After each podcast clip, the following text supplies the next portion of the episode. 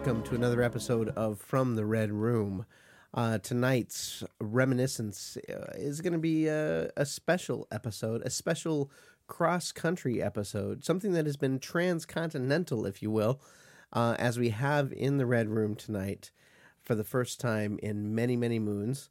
Uh, not only just Charlie, but also Mike, who's not transcontinental. He's trans across the street. What?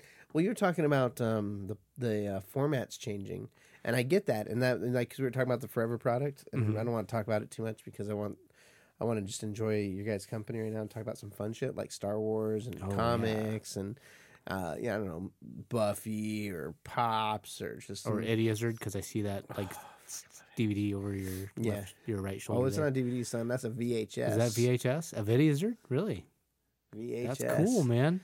Yeah, I love Izzard. dude, he's great. He's awesome. Um, but I think we're lucky in that right now, while the formats may change, we're we are able to capture things and transfer them to the next generation of whatever it is a lot Right. more easily than previous. Like we lost a lot of content um, Going from VHS to CD. going from VHS to CD, or even like I was talking about that recording of my dad, like a, a cassette recording, Mm-hmm. or the old like I don't even know what size film it was, but they had an old. My parents had a projector. They had a film, like a camera that had film that was a video camera that Oh, was a projector, yeah. no sound. But it was like wasn't these like little eight round, millimeter or something, like these little blue cases. There were little round blue cases that you could watch Okay. like these old films on that they had made of us when we were kids Oh, that's crazy. basically silent movies, but they were in color, Hmm. and uh, they had to take them and get them developed, All right. and uh, then watch. Yeah, so that, like for example, I think that while formats do change, we're in a lot better place for that. That's another reason why I think things like, for example, we'll never have another, or maybe we will. I don't know. Um, another topic I like getting on is like the Marilyn is Marilyn. Mm-hmm. You know, Mm-hmm. like it, part of the reason I think that she's enduring is because we're now at a time where we don't lose our past the way we once did. Oh, that's a good point. Yeah. You know, uh, it stays fresh with us and it can be seen again and again in, in high resolution and whatever. mm-hmm. But uh, you couldn't. I think Nintendo started all that, right? They kept repackaging our childhoods and selling it back to us. Oh, come on. You're not one of those, are you? Oh, I'm totally one of those. I'm not a Nintendo fan. well, I Uh, mean, like the whole like problem with people reselling your childhood and. And Mm. like, oh, you raped my childhood. no, I never. I never look at it as like they raped my childhood. I'm just like, you know what? I already lived that. I, They're I making want new experiences. Oh, that's Um, you know that's healthy. I think. Yeah. I mean, I guess, you know, there are some things I do like to reminisce about. You know, I like to go back and watch some of my favorite movies and stuff. Sure. You know, earlier we were talking about Yeah. like Breakfast Club and stuff. Yeah. I love that. We talked about The Last Starfighter, Yeah. um, the original Tron.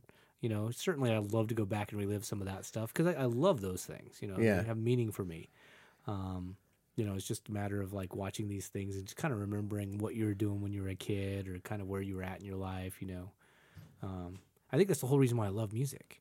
You know, music is one of those things that it creates an emotion. You you listen to music, you listen to a song, and you're immediately transported back to that time and that place. Yeah. And more importantly, you immediately relive some of those feelings. So you know, I, uh, there's nothing wrong with like kind of looking at the past and everything. It's it's a lot of fun sometimes. I sometimes think about like uh, Christmas mornings Mm-hmm. when I was a kid, Mm-hmm. and I like trying to just recapture those those feelings as they're like kind of like coursing through me. I remember like getting my Zartan GI Joe. And We did talk a lot about tattoos tonight. We did uh, we previous to sitting down. Um, Mike, you've got a bit of ink. Um, what what inspired you to get it? And you know, tell us a little bit about some of your pieces that He you got. to look Well, tough. yeah, the, uh, he didn't want it to look tough. I did, I did. Well, I was like, let's you know, I don't, back I to don't the drawing feel board. tough. I don't feel tough, so you know, I, I probably shouldn't have Nor gotten should you. one with like "Mama didn't love me." uh, I'm kidding. I'm but uh, no, the the one that I have on my forearm is a uh, is a Mayan snake, and for people who don't know, I was born in El Salvador, and uh, I just wanted something kind of from that area, just kind of to, to speak a little bit to my heritage, I suppose. So the choices were like Mayan snake or, Or or it was going to be a lifted truck. or Uh, a trouser oh, my- snake. yes, Well played, well played, Mitch. yes. That was that was one thought that the went through my the head. very yes. rarely seen Mayan trousers. yeah. Well, No, cool. you, you know what's funny is like Mitch and I were talking earlier about GI Joe toys, you know, the three and three quarter inch figures that we used to have when we were kids. Mm-hmm. And there was a point where I honestly, as a kid, I wanted to get a tattoo of Storm Shadows. Uh, uh, Oh, I know what you're he talking had, about. The, Yeah, the I- red lines and stuff that he had. Yeah, I wanted to do that. What was your favorite point. version of Storm Shadow?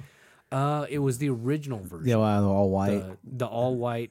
Um, With the real tight ninja hood. right with the tight ninja yeah. hood, not Yeah. the not the kind of like flowy ninja hood. I love the fight later on. between him and Snake Eyes. Oh, they had many. Yeah, Yeah. I Yeah. love the fights between him and Snake. Well, Eyes. are you talking the movies or are you talking in the cartoon? cartoons? Cartoons, yes. Yeah, yes. animated series. Well, see, I also like the uh, the GI Joe comic books. I used to Cartoons collect those. seems when I was so a never read any of derogatory. those. I was Oh, strictly yeah. a, a, a cartoons kid. You know what was really interesting? One of my favorite GI Joe comics. They had one. I think it might have been an annual.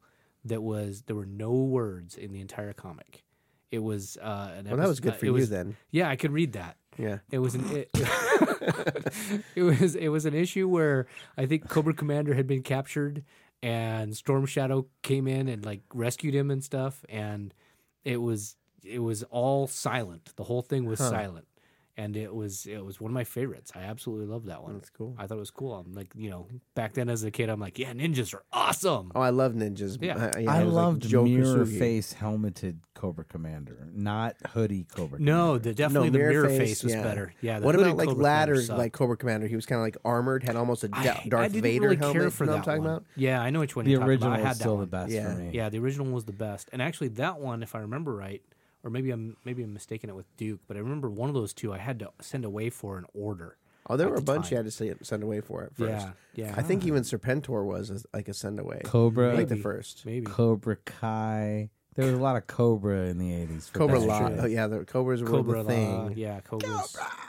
Yeah, no, no, so that, that's true. That's Did, true. did Storm Shadow ever become a good guy? I feel like the story arc, he became In- he became good. In later comics, he did when it was revealed that uh, it was Zartan that had killed uh, his his master, the Hard Master. wow, Um, and then it, deep you know, dive. We got some, some cuts yeah, right here. yeah. Then he, uh, then he, he became a good guy. He kind of became a good guy too because there was in the comic books, Cobra Commander had a son named Billy, who got injured and stuff. Storm Shadow. I don't even I- know what I'm- you're making this up. No, I'm not Like, even yeah, making this something- I just think I'm it's funny. Cobra making Commander's Billy. like, what should we name our son? Billy. Billy. I I've swear, I always swear to God, it Who was is his Billy. mom? Billy but- Commander's got a nice ring to it. I don't know who his mother was. I'm not sure if that was her. I don't want him to have to suffer through the same things I have as Oh, Cobra no, Commander. no. Yeah. Storm Shadow took the kid and like started training him, Wise old Bill Wow. Commander came Yeah. in and took Cobra. and to so the then he next kind of like echelon. you know kind of parted ways with Cobra at that point too. Yeah, Billy's Um, a wild guy. But yeah, yeah, Billy, he was a wild child, but not after not after training with Storm Shadow. He learned some discipline. I love these names. Me- I kind of wish my dad would have named me Storm Shadow. What's your name? What's name? Storm Shadow Langley. People call me Charlie. I don't like to make a big deal out of it. Well, I, was gonna, I think my favorite character was probably Spirit, the uh, the tracker for the GI Joes. He was Native American and You're had, making had that an eagle. Up. No, no, no, yeah. no, His name was not Spirit. it was Spirit. no, I was don't it believe Tomahawk that it or was. something? Yeah. But, uh, there was a tomahawk. There, there was. Go ahead, and look it up. I'm, I'm gonna look it up. I'm Do gonna it. prove. I'm gonna prove I'm right. I actually. and if I'm not right, I'm not gonna show you a thing. Yeah, I didn't think so. Ah, yeah. And, I mean, it goes without saying. We talk about it a lot. I mean, I think a lot of people will always default to saying, "Well, Cobra had the best vehicles." You know, the bad guys always have the best stuff. But Yeah. what was the best of the best? Like I was just talking to you guys. I, I loved my Cobra Rattler. That thing was awesome. But what what else did you guys dig? Um, uh, as far as vehicles went, I, I Yeah. believe it or not, it was another Cobra vehicle. It was the uh, what, what was it? The water moccasin, and the uh, driver was Copperhead. It Was, was, that like the a, red? lo- No, no, that was the hydrofoil. Okay. Oh my Um, god. I actually had that too. But the uh, the the water moccasin was kind of like a uh, like a teal, smaller. what boat. was He Man's remember. Battle Cat's name? Battle Cat. Yeah, that's the best vehicle. Yeah. That's the best vehicle. That's the best Big one. cat between The your best legs. vehicle in GI Joe is He Man's Battle Cat. Yeah. Now, so here you you, know- here you go, Mitch. No, you I- can I- take Do- a look. Does anyone remember Mask? Tracker, code name Spirit. Wow. Nice. Does anybody I'm- I remember. Mask? I Yeah, loved I Mask. do. Yeah, Mobile absolutely. armored security. Was that what it was? Uh, It was like it was something, but I always liked Mask. Yeah. I liked the animated series. I liked the toys. Mask toys. was cool, man. Those toys were pretty yeah, sweet. The way they I transformed. liked that they grounded it a little bit. Yeah. Well, Like he I'm had- sorry. When did they ground it? Well, Where that was here's the thing. that was totally it? Because at- grounded. no, It but here, was. look, here's what I mean. At the time, Transformers were sentient robot vehicles, right? Sure. Mask was like, okay, they're not sentient robot vehicles. they're just people multi-use- driving these vehicles Wicked that vehicles that would right? transform. Yeah, Like a DeLorean that turned into a flying car, Yeah. right? Or Well, I He had- came out from underneath it and like Yeah, back. my yeah. my favorite was the motorcycle that turned into like the helicopter. yeah, I had that. I had that too. Yeah, the that was wings, my favorite. but you know what? It wasn't the best motorcycle. It was kind of a No. touring. They had an SUV before the, uh, the SUV terminology was around. I don't remember what that Yeah. one but there was like Yeah. a, a Jeep type. There vehicle. Those were was, there great was. toys. Yeah. Well, It- and then each I one still of the have. guys. I still have a figure. Some of their figures are smaller. They weren't the three and three quarter No, inch. they They, were- were like a little bit smaller. Yes, they were. That Not was nearly as disappointing for me articulated, because I wanted to use those vehicles for my GI Joes. yeah, they didn't. but I fit. they still have fit. them. I still have some. I still have one of the little figures from Mask, That's cool. and I also still have my little uh, my little pony. Bumblebee. What was the I had the fascination about having Bumblebee. the masks though? Because they did. No. They had the helmets and things, but The that made masks- the characters so much cooler. They had powers. The masks had powers. Was that what it was? Yeah, Yeah. yeah, They could like some of them would pro- have projectile, uh, like not projectiles. I Oh, guess it like laser lasers and eyes stuff. I yeah. just like the like. I always like the alternative stuff. Like there was Transformers, and then there was GoBots. oh, you got the GoBots. Oh, so you got to be you got to be a hipster right now. I- and I like, just like, like- I liked I Hipster. like the GoBots. I better than- did like the. I didn't like them better, but I liked them too. Yeah. You Well, know, okay, I that's thought fair. I had GoBots. I had Transformers. I right? didn't like the GoBots. I was not a fan of GI Joe after discovering Robotech. Oh, Oh okay, well, there Robotech go. was pretty Robotech ruined GI Joe because GI Joe nobody really died. No, they weren't even No. allowed to punch. No, uh, in the well, cartoons, and- you can like shoot somebody. Yeah, right, and the there was always just too corny. Like I was going through a point where I needed to know there was reality, and Yeah. Robotech delivered that. He's like As five years stupid old. He's as like, that this sounds, isn't right? real. Before we Hey, move on to people died. Robotech, I, true. I remember telling my mom the difference because she was like, "Oh, I because I was into Transformers and GoBots were okay," Mm-hmm. and I remember trying. She's like, "Well, I don't understand what's the difference." I was like, "Well, GoBots. like the GoBots, you can see their face before they transform, but Transformers are fancier because No. you can't see their face I until got you I transform got them." all into Uh, GI that's Joe. how I felt. I traded I traded a friend of mine. I'd like my He Man figures for GI Joe No, figures, and I traded wrong. away. I traded away some other stuff for like GI Joe figures and stuff. I had a He ton Man of stuff. figures were the best. They Really? were the Did you like you like you like the cod pieces? No, I mean they were really the best figures. They were dynamic. They they had better pivots on the arm connections, on the leg connections.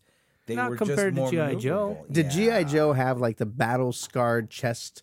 Like thing, like when you like Okay. hit GI Joe, he didn't. Do you know what I'm talking about? Yes. The He Man, like you'd hit his chest plate and it would like get different. Yeah, and it would like get It the would punch flip and because stuff on they there. were bigger. Yeah. Or Yes. Man of War. You remember Man of Yes. War where you could hit top of the head and his face would change? Yeah. No, no, that was Many many Faces. faces. Oh, Manny Many Faces. Faces. Yeah. That's what it was. Manny From Faces, man to yes. robot to Ram Man. monster. Skeletor Yeah, was Man. awesome. Except Great for his voice. Character. Yeah, well, in the cartoon they didn't do him right. I'm sorry. Castle Grayskull was a great toy. It was That's a great true. toy. That's That true. was a great. What was the what was the uh, Skeletor equivalent? The Snake Mountain, Snake Mountain? Snake yes. but it had like a little microphone that you could talk into. Yes, yeah. I remember That was that. dope. My friend Chris Nelson had one, and I really considered like garroting him to take it. You know? I'm, gonna, like, I'm gonna get you. I'm gonna walk away with your Snake Mountain. No, It's see, I think man. the GI Joe, the three and three can't wait to quarter inch figures had like the best articulation because like they they they bent at the knee, they had at the hip, at the waist, Yeah. the the elbow, and then later they had the swivel arm action. The you only ever take GI them Joe apart? that did that were the foot, the twelve inch figures. no, They didn't have the young the three and three quarter inch had that. wrist movement. Not oh No, not the they wrist didn't have movement, wrist no, movement, but they no. had the swivel arm at the elbow. When they introduced Oh, that, okay. that was They- dope. Right here, like Yeah. where, like a short sleeve shirt would come. Yeah. Their their, their arm would move. like Yeah, this. yeah.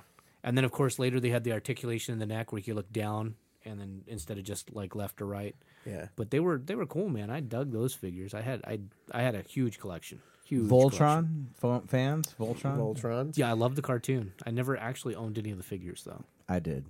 I had the Nice. five Would you have all the die-cast metal cats. Oh yeah, nice. Nice. See, I had the Probably- black one. I never got any of the others, so I couldn't. I couldn't like really play. Oh, I had all five of them. My Yeah. mom was trying to make up for being an absentee parent.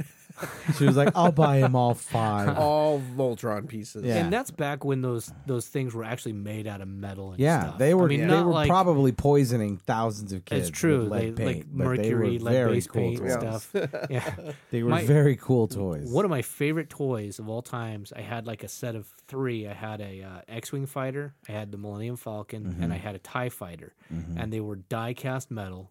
And that Yeah, that Millennium nice. Falcon I had for years, and I don't know what happened Yeah. to it now. Are I you talking really about the minis that, that They came were- along? There was like some. They weren't quite minis. They were about like the, I guess, you know, uh, probably about like four. Well, to your childhood long. imagination, they, they were that big, but they weren't. True. They're No, they were. big. They were. They were big. They were big. I've seen some of the minis. They were bigger than those. Okay. Um, Everything's but bigger they're- for Mike. That's true. hey, I'm. What can I say? I'm bigger. Objects in are 3D. larger They're big, than they're they big. than they appear They're in they're an acceptable size of toy. That's right. Quite formidable. Very formidable. But that, Perfectly respectable. that they're you could kill people with these things. They were so huge. Yeah. Come on. Yeah. No. Come on. They were. They were. Come man. on. Don't be jealous. Don't be jealous. I understand. I, I did have a I snow think speeder, one of the metal like diecast snow speeders, ya? and it was it was really Oh, cool. the, I yeah, it. the- yeah. the- yes. You know what I'm talking about? Yes, Yeah. those were great. Those I never got were one. I always wanted one. Those got Yeah. killed early on too. They did not last. yeah. No. No. You know what? I remember the large uh, replica Return to the Jedi speeder bike that had like an eight inch figure. It was a collectible. Whoa. Yeah. No, I I never I don't saw think I ever saw that. Oh man, they were like the bike itself was huge. It was That's cool. Yeah, That's like were- kind of like the hover bike or uh, the hoverboards in Back to the Future. Introducing speeder bikes to like eight to ten year old kids is cruel. It is Yeah. because I I always wanted one wanted one. so bad. wanted Like one it, the, so the bad. lust that you felt for that thing. Well, like, oh my we were God. talking about the mask motorcycle. In my mind, that's like a motorcycle right there, but it doesn't have to like go on the ground and shit. I'm like that. That's cool. That's the uh, thing is that most of those, with ex- I mean, obviously not all of them, but you know, you could see some crazy wacky guy trying to build that, and it would mm-hmm. work. Oh yeah. Look, a rotary propeller on the top of a motorcycle mm-hmm. powered by the engine w- would create lift. Okay, who knows where it would go from there? That's true. Uh, but what do I he would now? get airborne. Yeah. he That's would right. get airborne. that's the important thing. As long as you can get airborne, you're good to go. that guy was wearing a yellow suit. I know. I remember mm-hmm. him. I, like I said, I own that one. That was one of the few I owned. My brother actually got more into masks than I did and Man, had quite had a few these of the vehicles. like crouching tiger, hidden dragon, choreographed fight scenes between yeah. all those characters. Dude, I used to do that with my GI Joes, like you know, because I love Storm Shadow, uh, Snake Eyes. Well, my he was favorite a Snake ninja. Eyes. How do you not love a white? Oh, yeah. ninja. you know what i'm I'm favorite different for you guys. I like the ninja. I like the Storm Shadow with the hood. See, After I- the GI Joe the movie, it was latter days. Yeah, Well, see, I, my favorite Snake Eyes was later, where he had like the gray visor, Yeah. and he also came with Timber the Wolf. Yeah. and he had the sword and everything. That was my, that was my favorite. That was my favorite. Can you iteration of imagine the Snake things that Mike would know if his head wasn't just, like so packed full of like tiny minutia of like, like GI Joe figures? Dude, what, I- I what told you gets I me about into it, as as an adult, I hear something like Timber the Wolf, and I I think of the fifty something year old guy that's working for fucking Hasbro or whatever. He's like, ah, Timber the Wolf, and then his boss is like, that's really good work, Scott. I, I didn't think I, I didn't think you had it in you, but Timber the Wolf is really like it's our prize piece this fall. Let's, Hey, well let's done. ship that Oh, yeah, immediately let's- to uh, R and D. That's true because like Battle Cat really took a lot of thought. Hey, I mean, listen, he's going into battle. What should we call him? Well, it's Cat. I don't know. Hey. Battle Cat. Well, what listen. was the purple I'm a cat fan named? of Battle Axe. I think the purple cat Axe was doesn't named, sound uh, as scary or cool to me as Battle Axe.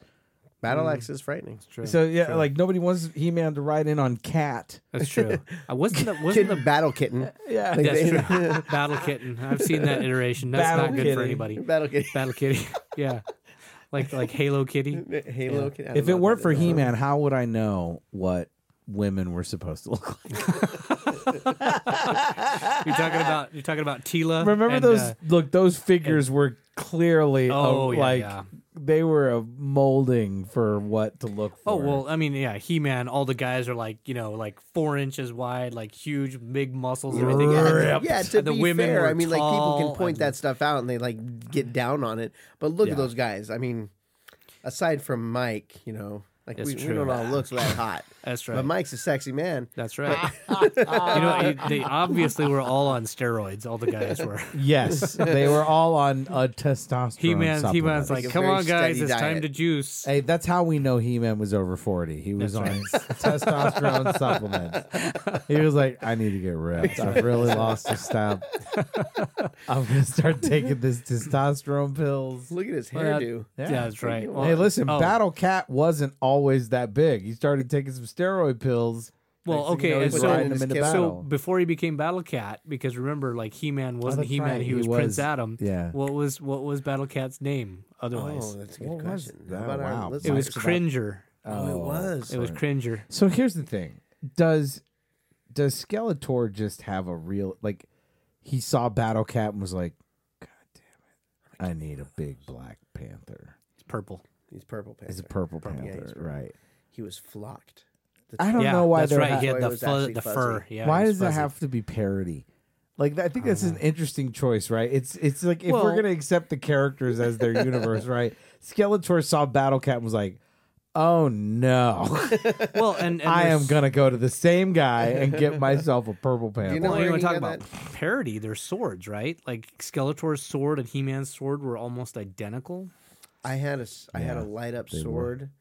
I feel like I had a He Man sword that had two halves, and when you put it together, Yeah. lit Yeah, yeah. yeah. Is With- that accurate? The Does that toys, sound like right? yes, Did I imagine yes, that? they would like click together. Har, Snap together. har, Yeah. boy. Yeah. I think I think he got lost I'm somewhere gonna, he, there. he He's did like, get a little bit wrapped up in that. yeah, yeah. If just a little uh, that's how that thing went, Yeah. remember? No, I do. I And do. like, Well- what what's the deal with that universe where he has a moment to cut away with that scene, right? right. It's like if He shit was really going like- down, and then they have the whole cutaway and they show him transforming. well, it's a, it's a psychological move to intimidate his opponents. It's true. Like when they hear him, that like, yell. stand back and they hear him like All that I'm battle saying cry. is, That's if right. He-Man was fighting Mike Tyson, Mike Tyson would have knocked You know his what- ass out. you know what, though? As far as- in the air, As far I as like battle your cries go, of Mike Tyson into the He-Man universe. I guess. and they're kind of built the same. I was gonna say Mike Tyson would be in the GI Joe universe because they had the fridge, ah, the they refrigerator had Perry. Sergeant they had Slaughter. Sergeant Slaughter. Yes. Um, and then and, and then and it's, Yeah, the pro wrestler bringing terrible- gravitas to the whole thing. indeed, indeed. But terrible battle cries. Remember when they introduced like Cobra-La I love that in the, the cartoons? Cobra la la la la la la la la la. I loved Cobra-La. Don't tear down Cobra-La. They were so creepy. I, I had those. I had those. I believe characters. you did. I'm just I saying, did. like they appealed to my But- creepy nature. I'm going back to the guy who Golobulus was one that. of them. Um, I can't There was the other some forty-something dude looking to pay the mortgage on his shitty Oh, house yeah. that was like, oh, yeah. "Oh my god, I Got it. Cobra!" La, la, la, la. That's right. That's right. and then you want to talk. You want to talk bad bad haircuts, right? So who came up with the Thundercats? Thunder, thunder, thunder, Like- Wow, we're really going back. We're digging. Like Lion-O, Lion-O. And here's the thing that, never- that always confused me. So they travel through space.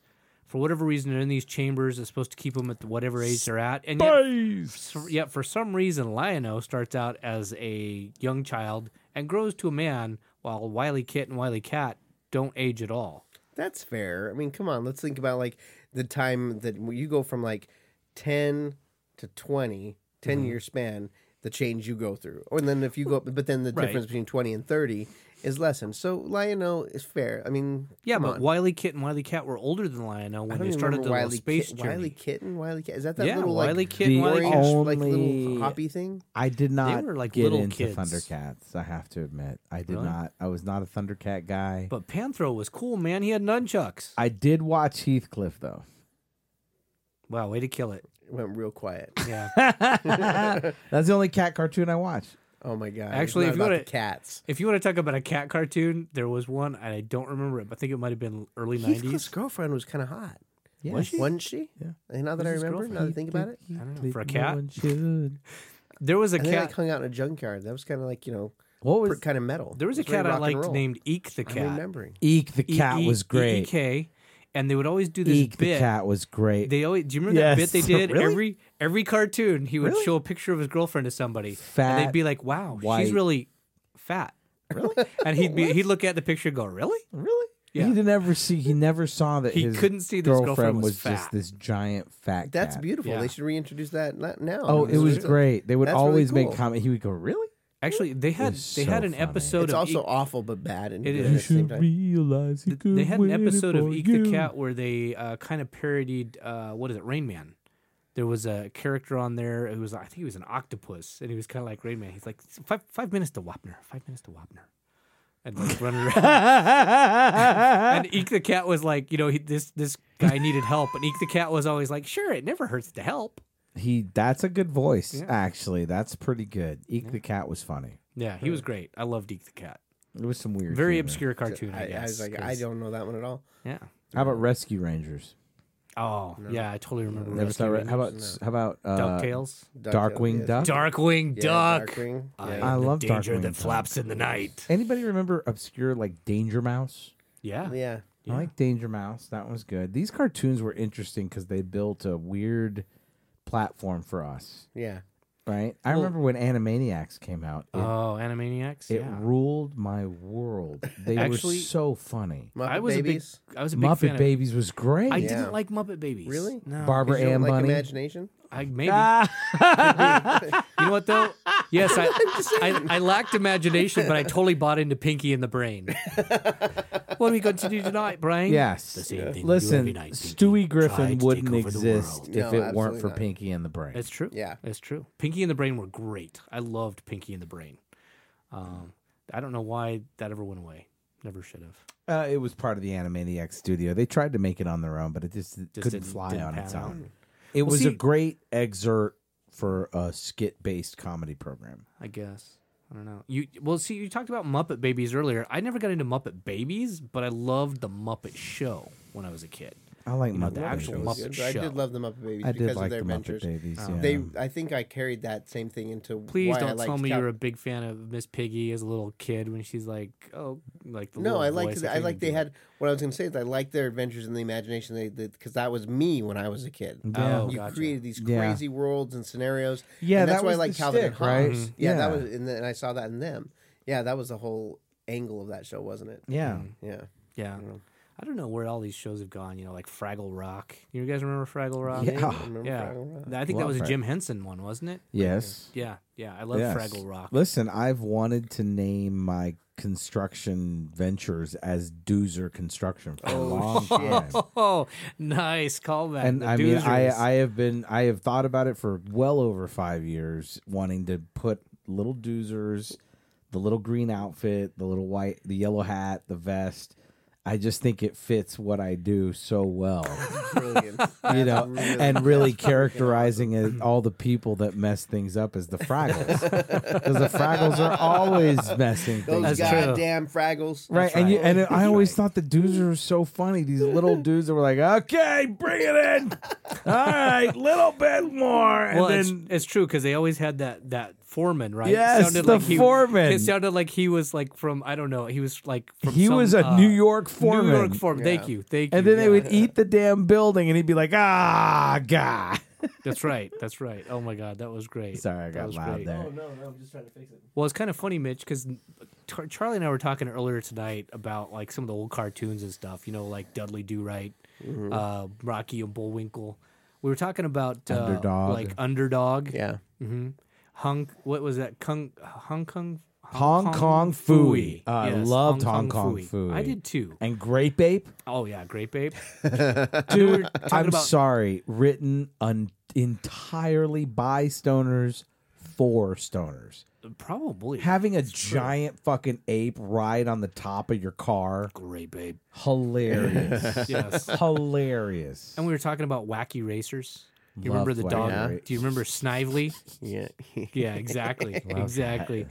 We were I was telling Charlie, I was like, so there's some comic books out now where they've taken like the Flintstones, they've taken Scooby Doo, they've taken Wacky Racers, and they've completely changed the storylines. Like in the Flintstones, like Fred has come back from some war, has P- suffers from PTSD.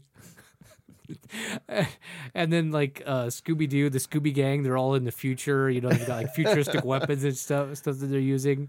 The Wacky Racers look like they're uh, something out of the Road Warrior. Who is was I your favorite that's crazy. Flintstones character? Who's my favorite? What?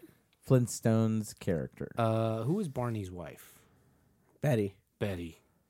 Betty was my favorite I feel Flintstone. dirty when he said it. I know. It, it does come out more dirty. I don't What about the Jetsons? I didn't ask guys you to some pick Jetsons? between the two. The I daughter. said, which is your favorite? Oh, the Damn, da- Mike, the, the daughter? daughter. Yeah, she was hot. Judy? Who's the da- who, daughter? No, Yeah. Judy. Who's Judy? That's Judy. The, Oh, for Jetsons? Jetsons. Yes. yeah, the Judy. Jetsons. I thought you were yeah. still on the no, no. Flintstones. no, sorry, sorry.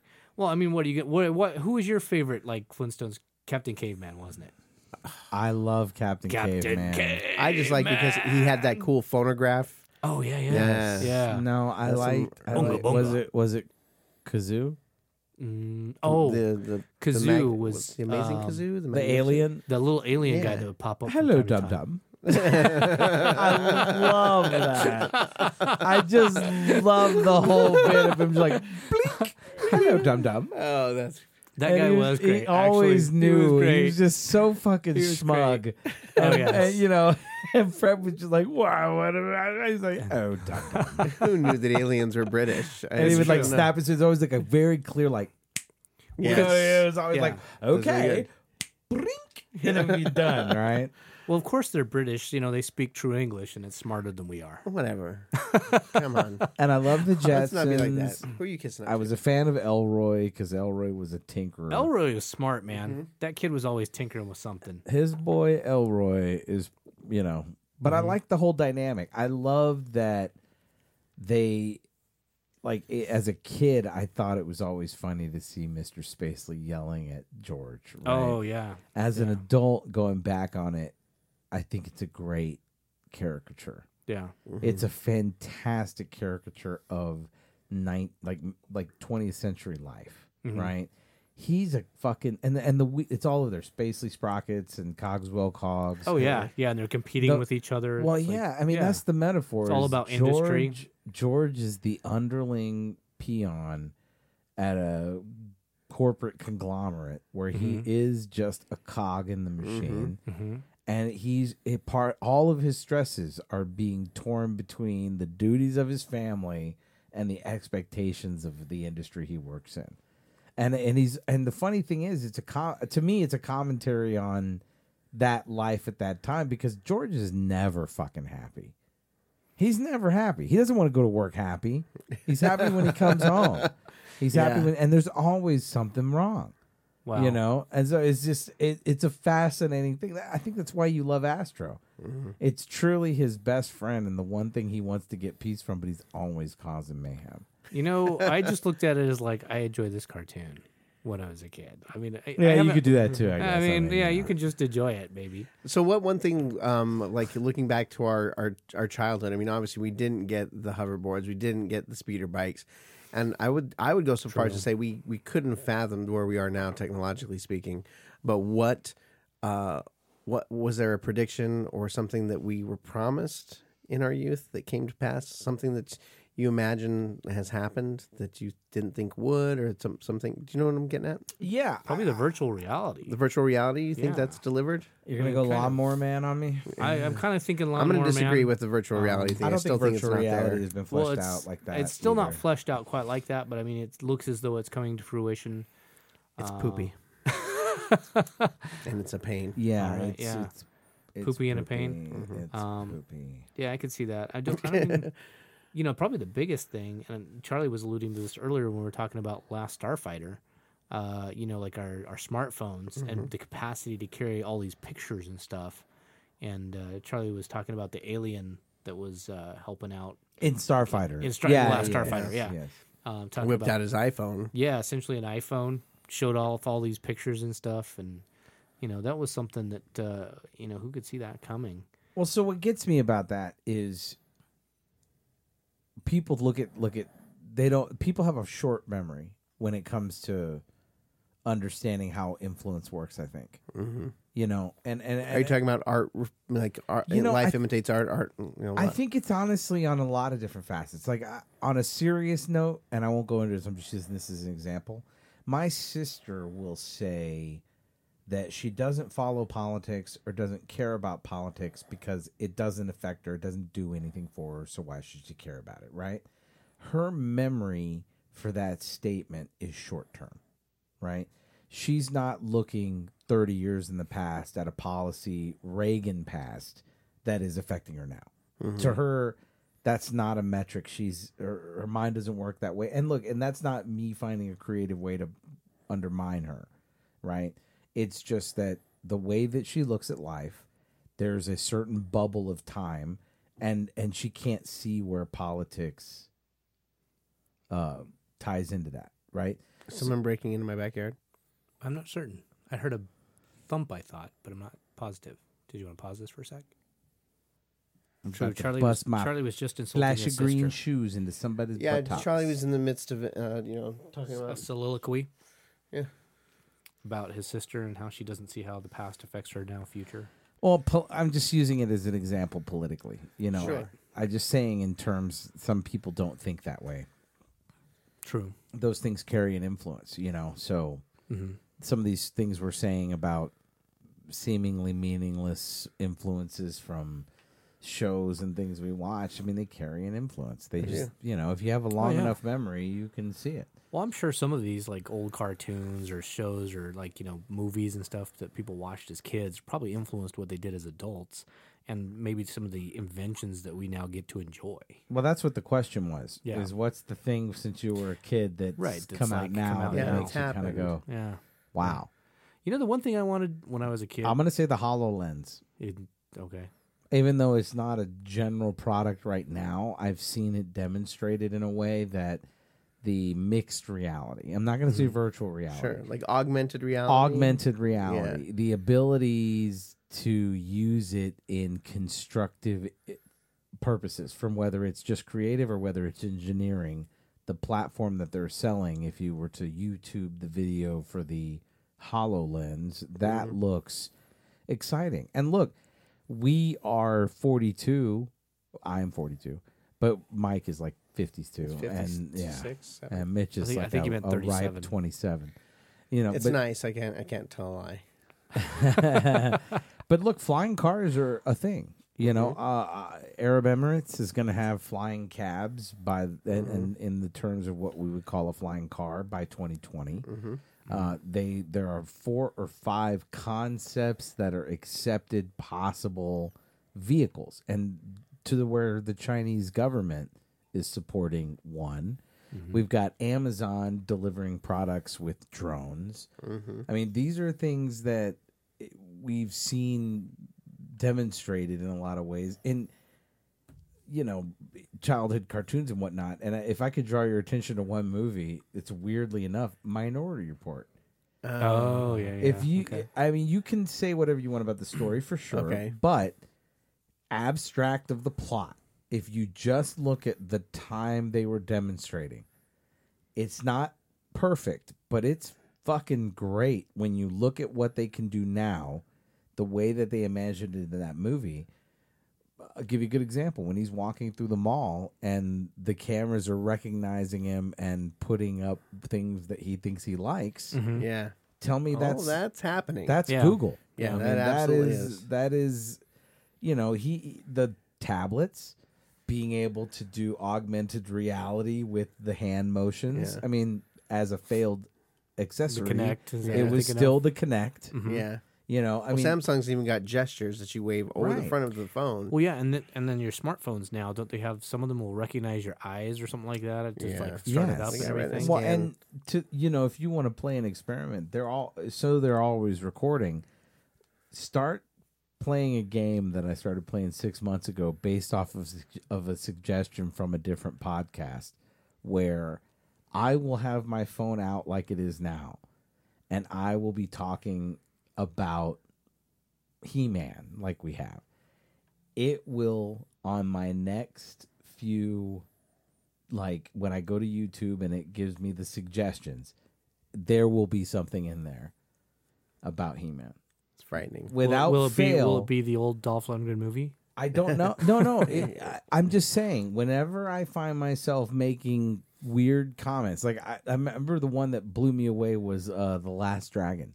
I made a few Last Dragon references in like a condensed period of time, and when I went to my page on YouTube because I watch YouTube fairly regularly, I went to that suggested page, and there was things about the Last Dragon.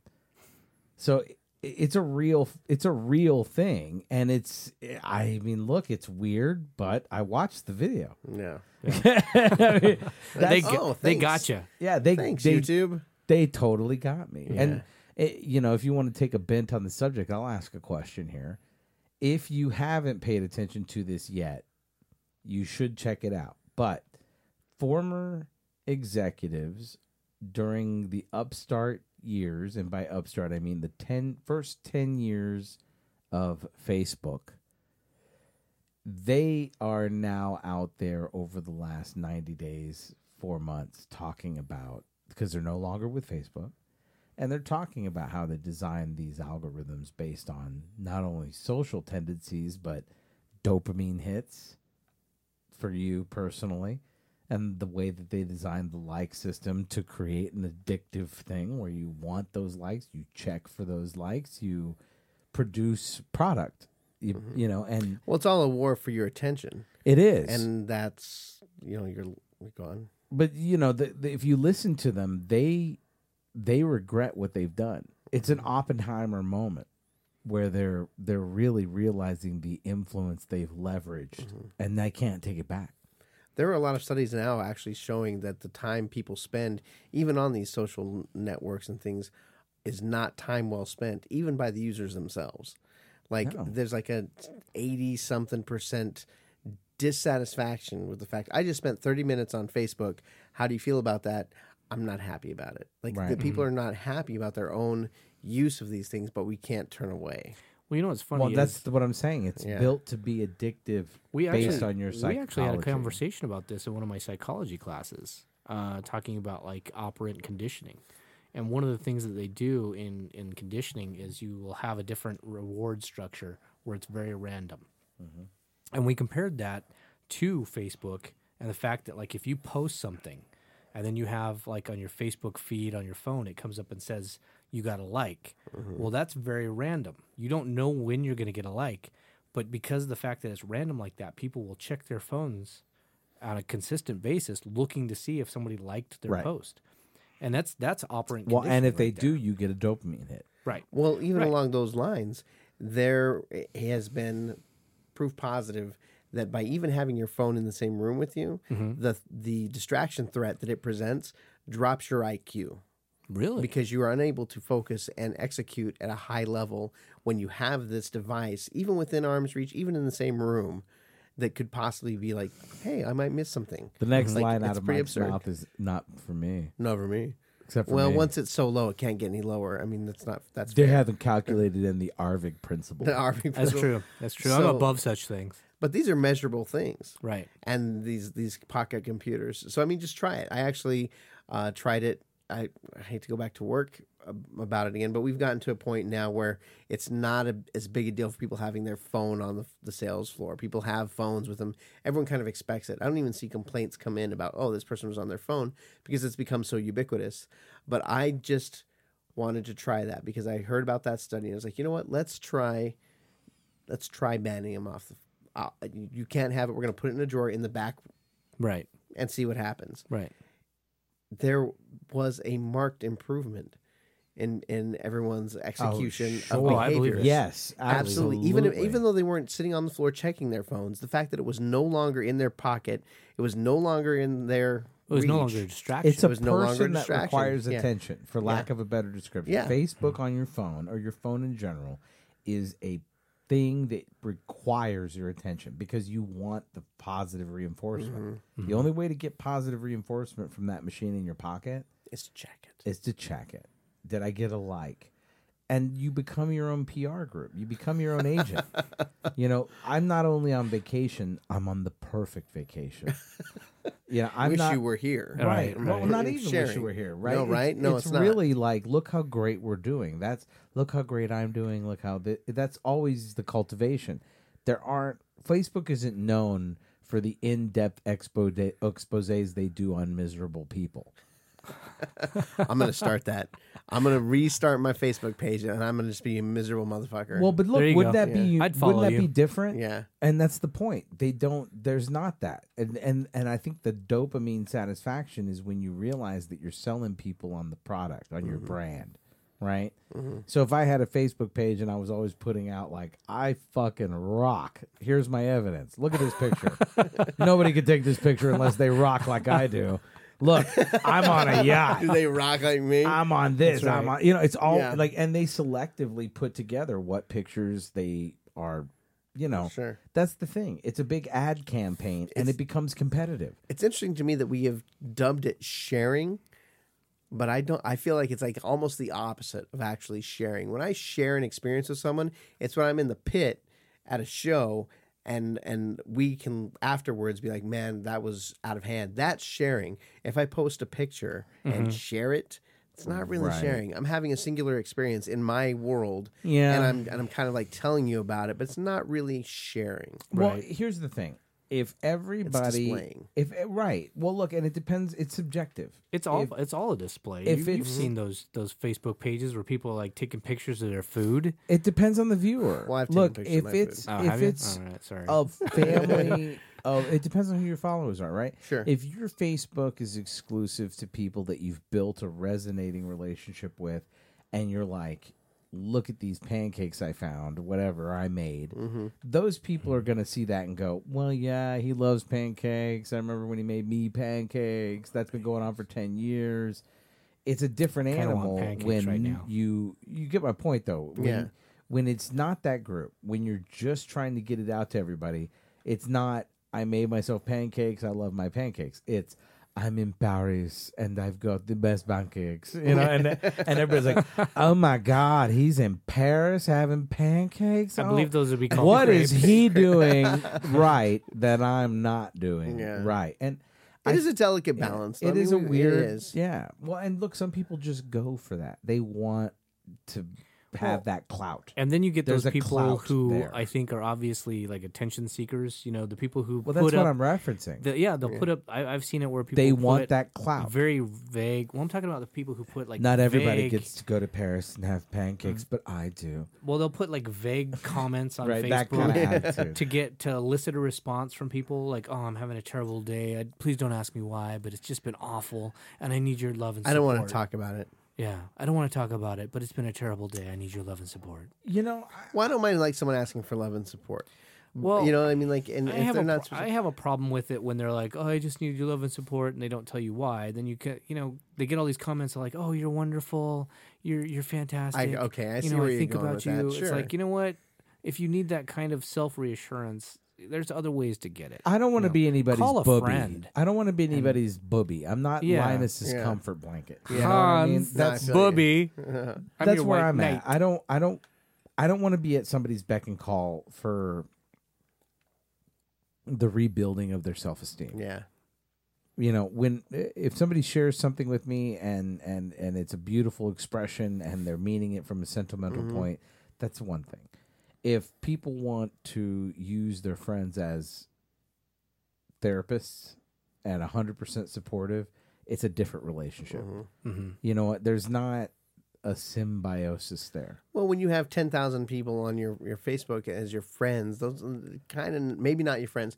And I'm not tearing apart social media as a as No, a, I understand. as a as a like a, a means. it's to when that's the the goal, connection. Yes, that's, not there's a not something that manifests on its own. When that's the goal, you are the product. You're mm-hmm. selling the product. hmm You're not a genuine person that is inspiring followers. You're trying to do this for other reasons to mm-hmm. feed ego, to feed whatever. Mm-hmm. So And there's some people out there that who genuinely want to contribute something, you want to put something out.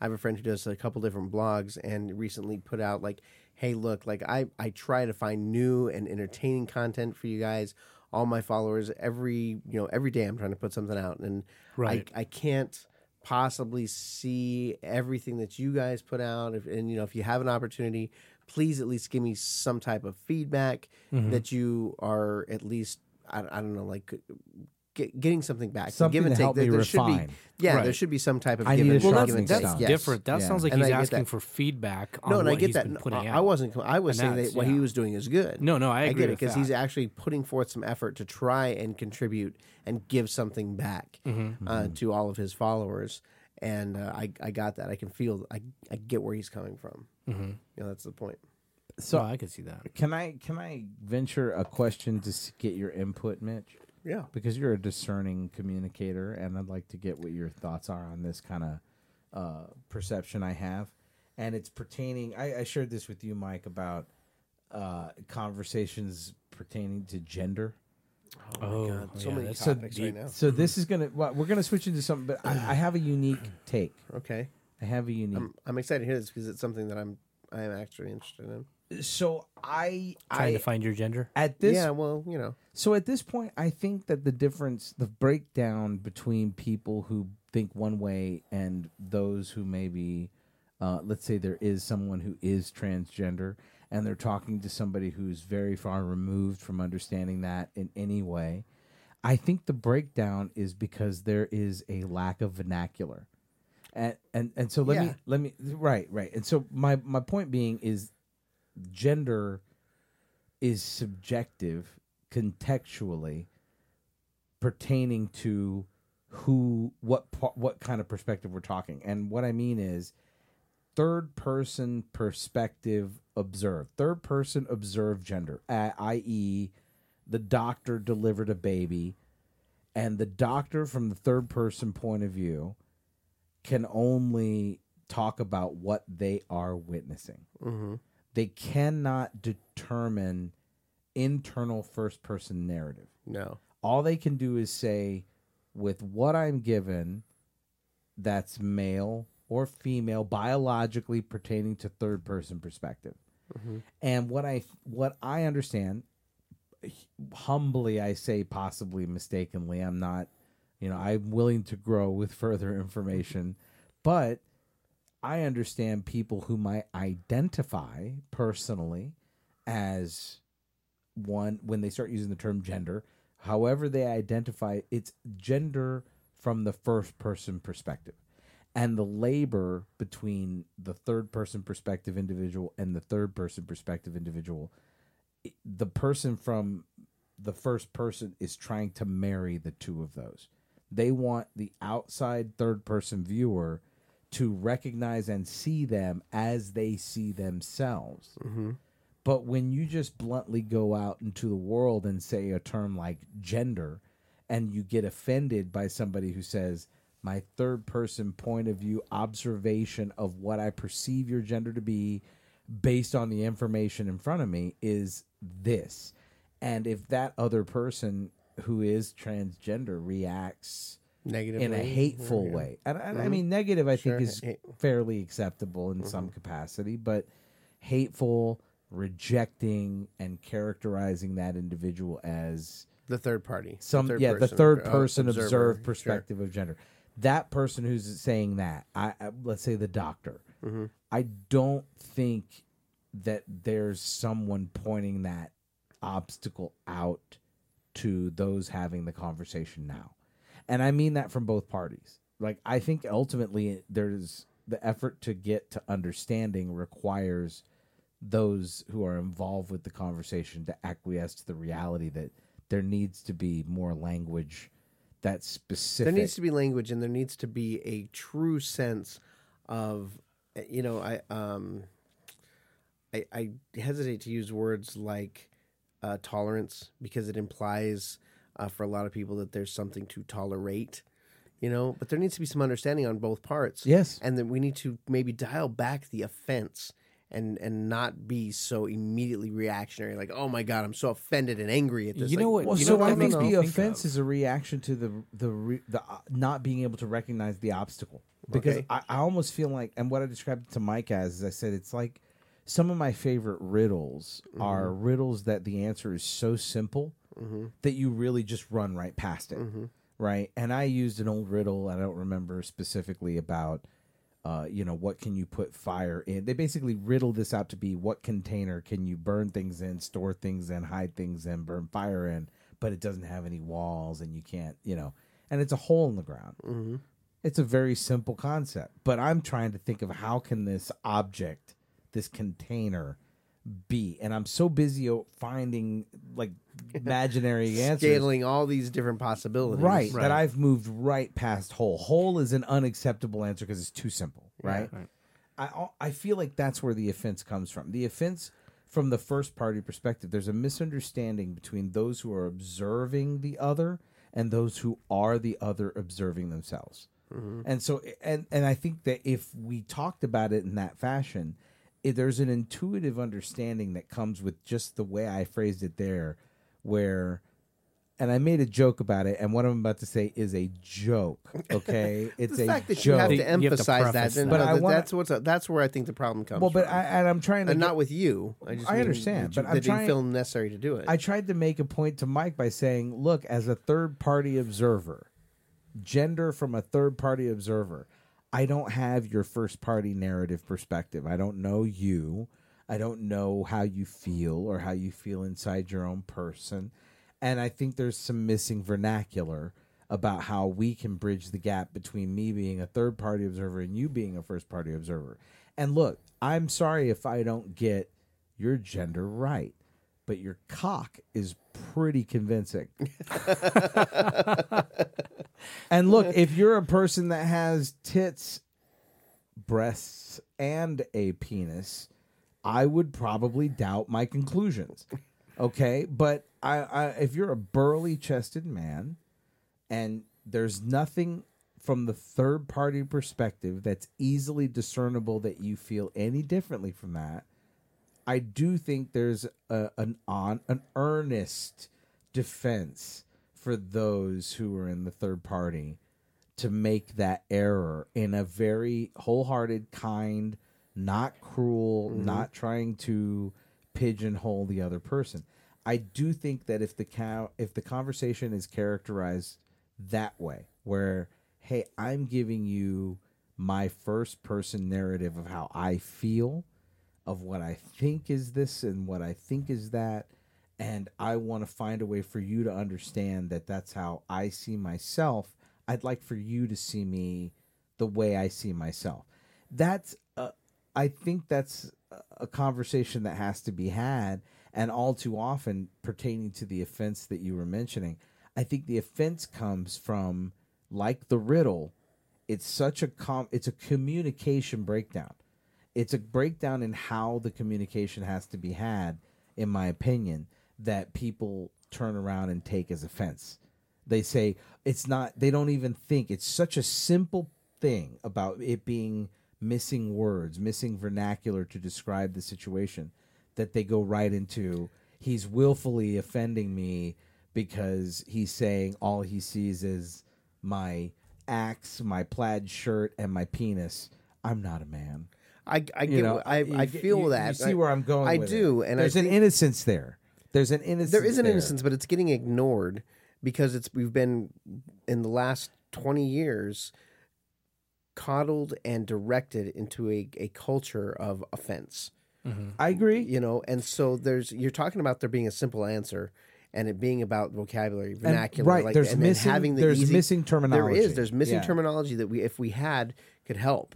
Yes, But there's also this tendency to just not want to talk. and reject And then reject, victimhood. push away, Uh, and oh, it I can't to- believe you would think. I was a man. Yeah, or I can't believe no, you would dude, think I that's was. not and it's like, not you, but I'm like I'm help me it- bridge the gap. Exactly. You know, well, I'm let's not trying to offend you. In talking I'm about really these not. things, there's something that I'm The always cock reminded is of. very convincing. And like, I don't watch South Park a lot, but there was an episode of South Park that I did see where they had uh, Big Gay Al was a, uh, uh, a Boy Scout leader or something like that. Yeah. And Right. the whole episode, you know, they're they're everybody was worried because he's gay. He's taking our boys out, you know, camping and stuff. And oh my God, we got to worry about him. And the whole the whole crux of the thing at the end was people came to Big Gay Al's defense because you know, of course, at that time the Boy Scouts didn't allow gays and stuff. So you know, they they were all up in arms because the Boy Scouts did, wouldn't allow him to be a scoutmaster because he's gay. But at the end of it, Big Gay Al said that he didn't want to force his views on anybody else, uh-huh. Sure. which I thought was fantastic. I thought that was an incredible thing to say. You know, it's it's it's this whole thing we talk about intolerance, you know, it, and understanding. It, people, it's got to be there's got to be understanding on both sides. No, a you know? hundred percent. And there's a lot of hypocrisy rolling oh, yeah. around when it comes to these oh, things. Well, and in talking about gender and stuff, and I shared this story with Charlie, and I'll go ahead and share it now because I have an eight-year-old daughter, and we were watching one night. Uh, what was it? Lip sync battle, and uh, they had an actress on there who's a transgender actress. They mentioned that a couple of times, and my eight-year-old is watching this, and she's like, "Well, I know what gender is. It means are you a boy or a girl, but I don't know what transgender means." So I had to explain to her. I'm like, "Well, transgender means that they, you know." for- in this particular case, put something on and cut something off. And so my daughter kind of gets this look on her face. She's like, I think I know what they put on. I'm like, yes, they cut off the penis and they added breasts. So, you know, it's it's really weird because you know we talk about these things and we talk about. I, I completely agree with Charlie, and he was like he said he was talking about this to me the other day, and I think he's right in that you know I can't identify what's going on inside someone's head. Mm-hmm. I can only identify with what I see on the outside. You Until and you get to know them. That's until I get to know them. Well, exactly. And strictly from an analytical point of view. Yeah, like, and just I'm, if you're I'm simply going off biology. conversational dynamic. If you're the person who is a transgender individual, and and look, many people are like this, and I'm with you about being offended, right? If your first action is to get so offended you're ready to go to war, I'm looking for someone to help bridge the gap. Bring me to understanding. Help me know your plight. Help me know what help both parties figure out what the missing part of that communication is. And and it's it's that's where I think I get really upset. No matter what the issue is now, I think the part that upsets me is there doesn't seem to be an assumed obligation by the people who are offended to try to help bridge the gap between them and those who are not equipped to understand their position. And in this case, it would be transgender. wow, I think It- that's very well said. If you go, if you go to a person who's seventy five years old, and you try to get them to just obliquely accept what you're giving them, and and and and not accepting the fact that they're going to have to reject a lifetime of what they've established in their backlogs of how things work you know uh, let's find the error let's find where our communication gap is and let's work together to find a way to bring me to understanding about what you're trying to tell me so that I can't mistreat you. Mm-hmm. You know, instead of being upset that my natural code is outdated maybe, you know, maybe you're you're working on a Linux system and this is an MS DOS person. You can't just go in there with the same metrics and codes and expect it to work out right. And it's it's the lack of understanding and sympathy to humanity. You know, those people don't always intend wrong. They may be guilty of being wrong but that context of them wanting to understand and in many cases not being able to be brought to understanding because of a breakdown in communication nothing more nothing offensive nothing belligerent and what i think happens is some of the individuals that i have seen who are on the side of trying to say this is how i see myself there is some situations where they don't have any empathy to the people who can't see that. Yeah. and and they don't mm. they don't and look no no no casting or wagging a finger onto them. I think it takes a big person to sort of magnanimously understand that they're ignorant to something mm-hmm. and that they have to i- i- learn about it right?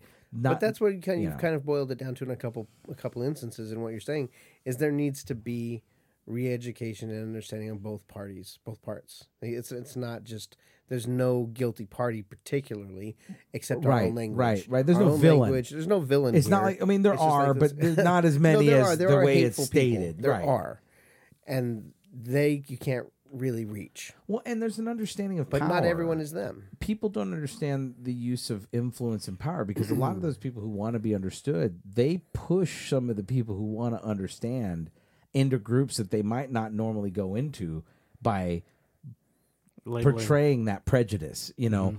oh well, you don't understand me. You're a hateful bigot, and it's like whoa, whoa, whoa, whoa, whoa. Maybe they've had sixty years of church indoctrination. They don't know how to understand what you're saying. That and and look, with all due respect, you're pretty fucking shitty at displaying your message Yeah. too.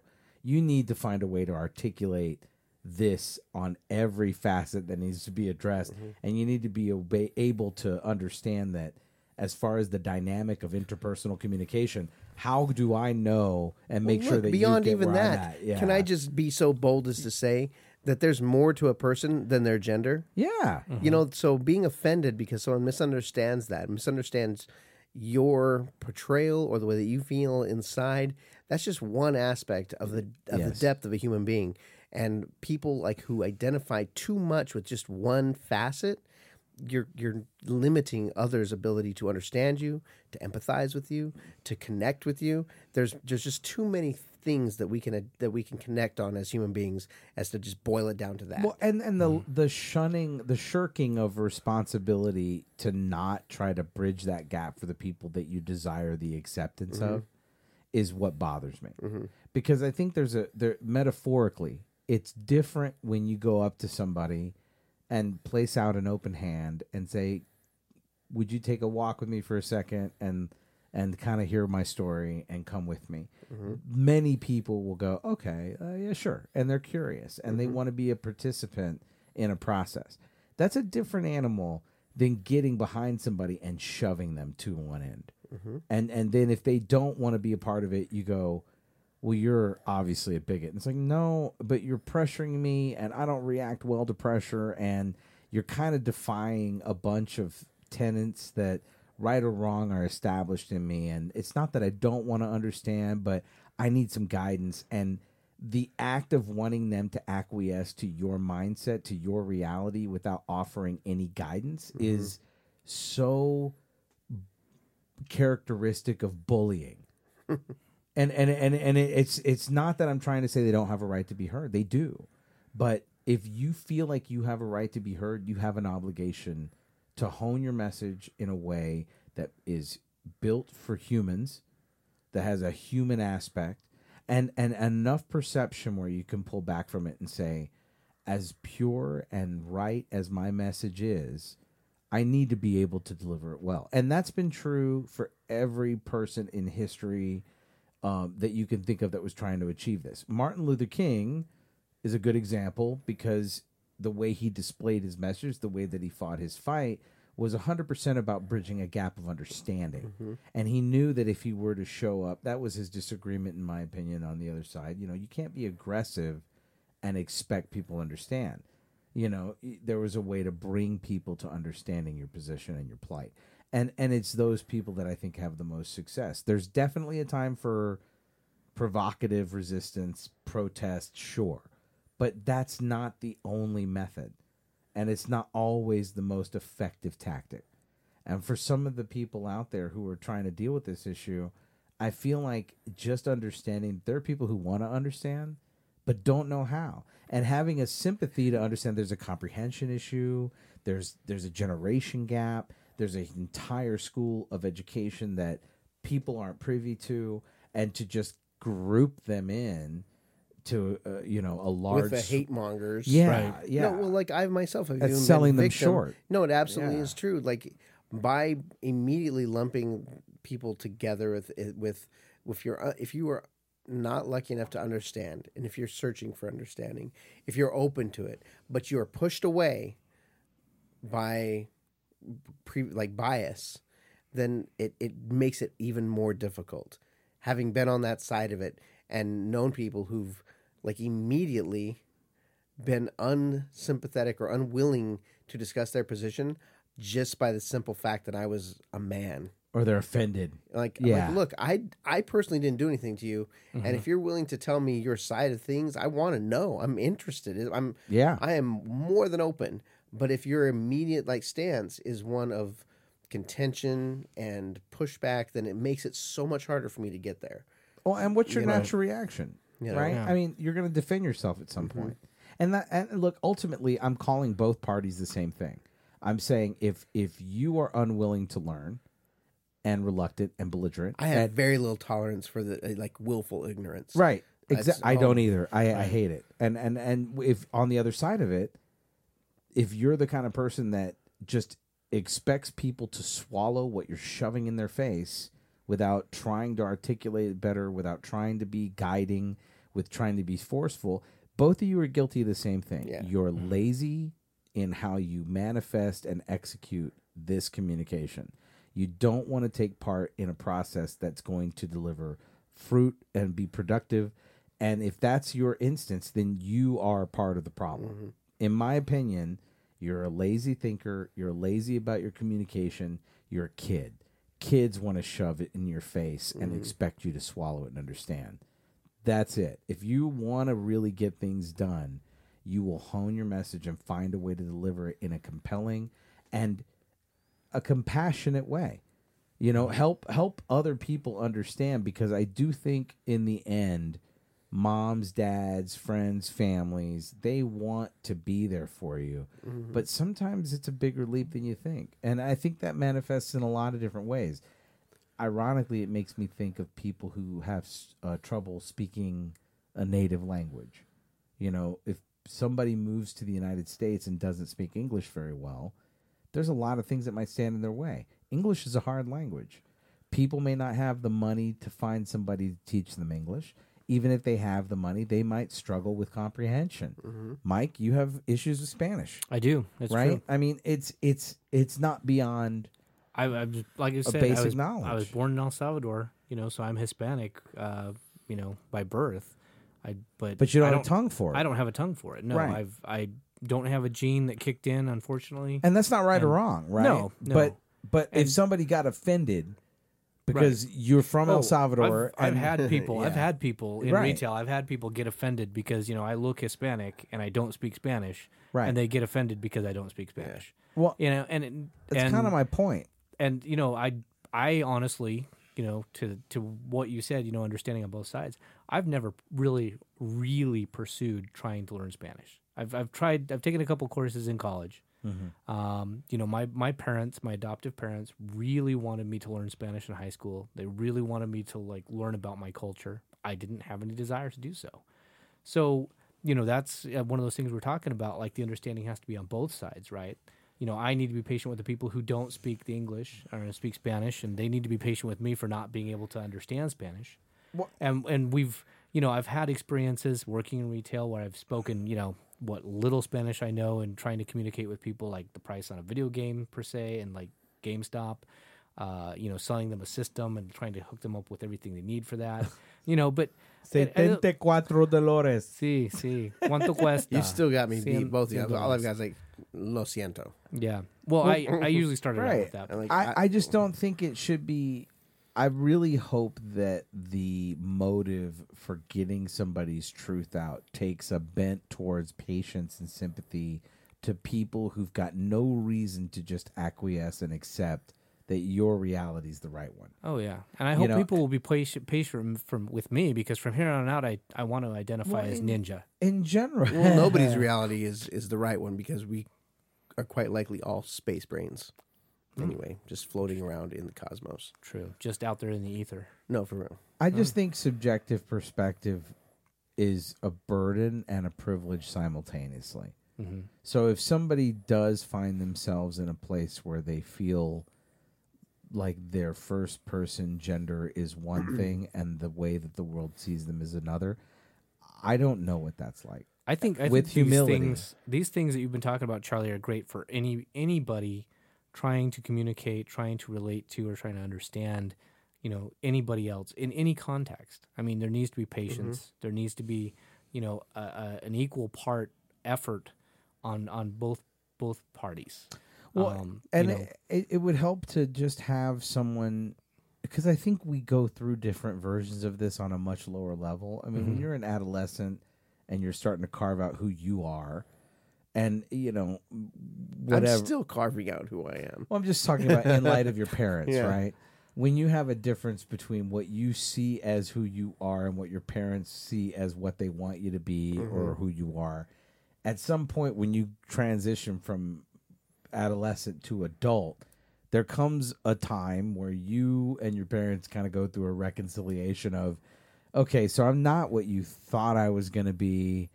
I'm these things that are better and these things that really don't pertain to what you wanted and some of these things you might consider a, a not you're not happy about. But not, this isn't- right, but you get my point. Your your job with your family members is really to carve out like here I am. You kind of go through a, a weird struggle of what your family expects you to be and what you really are. Mm-hmm. Mm-hmm. And w- as you get older, if you have a healthy relationship, at some point there's a meeting, there's a middle ground where your parents go, you know what, I like him for who he is, even though he wasn't what I expected him to be. Mm-hmm. Right? Mm-hmm.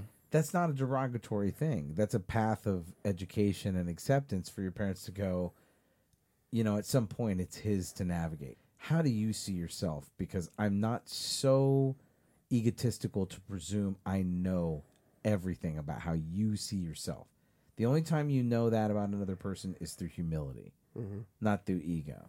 And so, like, if that could happen between people who are going through a crisis of identity, however that manifests, and realizing that sadly, it is kind of a burden on them to help bridge the gap between those that they care about the most, not general society, but to try to help articulate that conversation and say, you know, let's find where we break down in communication on both sides. And look, it's an idealistic situation, right? Both well, people being if you want to talk about you know, ideals, like I, and I'm going to just throw that. Out. For me, the ideal is that we stop drawing lines at all, and recognize that there are things that are much deeper and more important than than even these topics. Like uh, honestly, like who you sleep with, or who you, whether you see your wee wee as a hoo ha, or your what I it, those things, those are personal, and I still respect them, and I have empathy and Yeah. sympathize with whatever the things that you're going through. But in all honesty, all of those issues are things that eventually I feel the human race will outgrow having any need to discuss or drawing lines. Race doesn't matter. Sure. Sexual orientation doesn't matter. Those things are not important. The human experience, Well, they shouldn't art, be. passion. No, they shouldn't be. They, Right. they are important because we're living in an imperfect world at this As far as boundaries for other people to feel offended by, yeah, I, I, I think definitely as far as like to be offended by, but I just mean like it's eh, like for me, I I and not to be too self, you know, aggrandizing. I I've grown past those things. yeah, Like it's it's just those are not the things that concern me about another person. In except for insofar as like, you know, is it making your life harder? Is there anything that I can do to assist with that or make it better for you? Am I not behaving in a way that is conducive to you feeling comfortable around me? Those things, yes, of course, I care about those things. Right. But I'm not judging you on whether you any of those those items. I have deeper concerns. Well, Well, I- we're I- talking about a perfect world there, you know, where I am talking about a perfect move world. beyond those things. Well, I think and there are people out there, I think, just like you, Mitch, they see things in that li- that light, and that is fantastic. But unfortunately, there's a lot of people, like Charlie said, who on both sides, who haven't moved to those points, and there needs to be this understanding. There needs to be this this work that has to take place, and it's not going to be easy. It's not going to be something that just comes overnight. But you know, hopefully, we get there. the thing that gets in my head is I'm a 42 year old man who is married to a beautiful woman that I'm very happy with and uh, heterosexual. Um, but look, other people might see things that I enjoy, whether it's music that I like, or whether it's dancing that I like, or whether it's clothes that I like, and they may not see that as being fitting of some of the ways that it should be.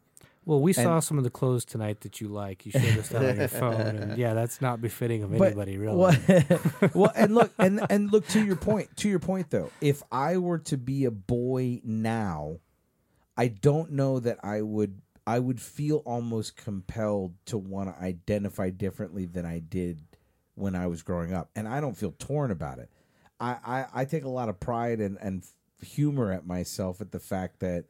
A, a, lot of things are joked about about me having uh, Well- metrosexual or gay tendencies because of whatever. And look, I lean into it and I find it humorous because I, I see it as an avenue for people to make light of it and accept it over time, right? Oh yeah, we found your clothes humorous. But so that's how it works, though. My brother-in-law, who I am really close to and love, one of his favorite punchlines, and he's a he's a Southern guy, traditional guy, and I and I want you to know there this is meant in in a kind, loving way. Before we start painting him the wrong way, he will tell me while walking around, "Man, you missed your calling. You would have made a great homo." and he's got this stereotype of what he believes that is, right? And for a lot of guys that that are from that area of the world, deep south, they might take that as a rub or a jab or something sarcastic. And I completely don't. I think that I understand where he's coming from. He does not have a better way of understanding it. Now, when that started, I might have been like, "What a dick." Yeah, but you're coming from a place of like of, of a, a greater understanding, a desire to not to be ignorant. You're you're not offended by it because No. you, you are creating with even around yourself a culture of that not being something that's a rub. Right, or uh, that he's basically mistaken about his terminology, right? Because Sure. I, I can tell you several, like now that it's been 15 years later since I've met the guy, and he's seen me do things that traditional values sort of shine on, right? My wife went through troubles and I stayed by her side. I married her. That marriage is a big thing to him and his conservative values and whatnot. But what it's done is it's taken all the things that he might have made the joke about before the pink grapefruit Perrier, the the the clothes that he doesn't really see as being completely heterosexual, the the the dancing, the attitude, whatever. He he doesn't put that in the context of me being less than anymore. Now it's a Yeah. joke. It's really that he has accepted the fact that this is a different version of the term man than he would have traditionally uh, described. And and the way I'm trying to put it into the perspective of somebody who's transgender now is if I were 13 when the same exact person that I was when I was 13 in 1988, okay, it, and the influences I had then. Today, with today's descriptions, definitions, and vernacular, I would be faced with this place where I wouldn't be my identity crisis and the same that everybody goes through in adolescence. It would have been added with another layer of, oh, there's transgender. And it might have influenced how I thought about myself. That's my concern about people now is that there are boys like me who are just going to be loyal, good, hardworking men who can build houses that also like to dance to RuPaul, cry at movies, wear bright colors, really get too much into their hair, Yeah. and you know that kind of shit, right? It's gonna fit all of you more as together. I think you- you're more. it's no, gonna but I get that. I mean, yeah, you're talking to a guy who liked to paint his nails, Right. liked to wear eyeliner. I've got painted like all nails these right things, now. Like those. That's who I Painted who I toenails, by the way, yeah. It's what I feel comfortable. I enjoy in. it. It's Mm-hmm. so. I mean, you're preaching to the choir here, and I quite honestly, I'm, I'm. I don't It's want your- to talk I about get- it anymore, man. I'm, I I'm get it. exhausted by the level of ignorance in, in people. Like, Yeah. and I'm part of the problem then because I'm I cannot talk about it anymore, and I cannot try and preach to people anymore. I can't. I've I'm willing to listen and I'm willing to try and explain, but there is a certain point at which if you have a problem with this, if there's an if you if you don't understand it and you're not willing to listen, then I I can't teach you. Right. I can't help you. Well- like you're just gonna have to be weeded out eventually in the evolution of mankind Right, because we're gonna grow right. past this Well, you will. as a, as a as a people. and as a ultimately it's subjective ultimately all i was trying to get to is at the end of it you have to be able the american concept to me is being able to let individuals define themselves instead of being pressured to be defined by the people around them.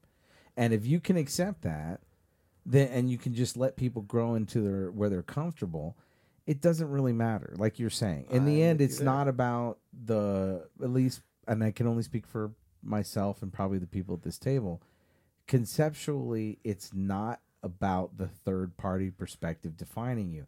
That's my problem with that argument going back full circle it's when we talk about gender and we throw a word like gender into it there's not someone stopping and saying this person talking about their own gender is talking about it from the first person perspective. And there are natural clear understandable obstacles that cannot be ignored if you are desiring for the world around you the third party perspective to to see you as you see you and if that's what you want, you're going to actually have to assume responsibility for some of the fine tuning and work that goes along with bringing people to that place.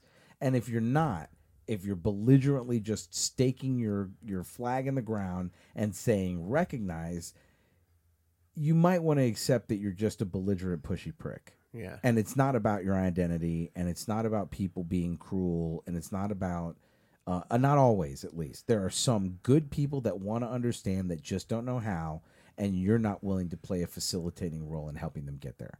And if you're not going to do that and you're not going to guide them in any way or provide them with where they can get guidance and be patient and understanding to their plight like you want them to be understanding to you you are part of the problem.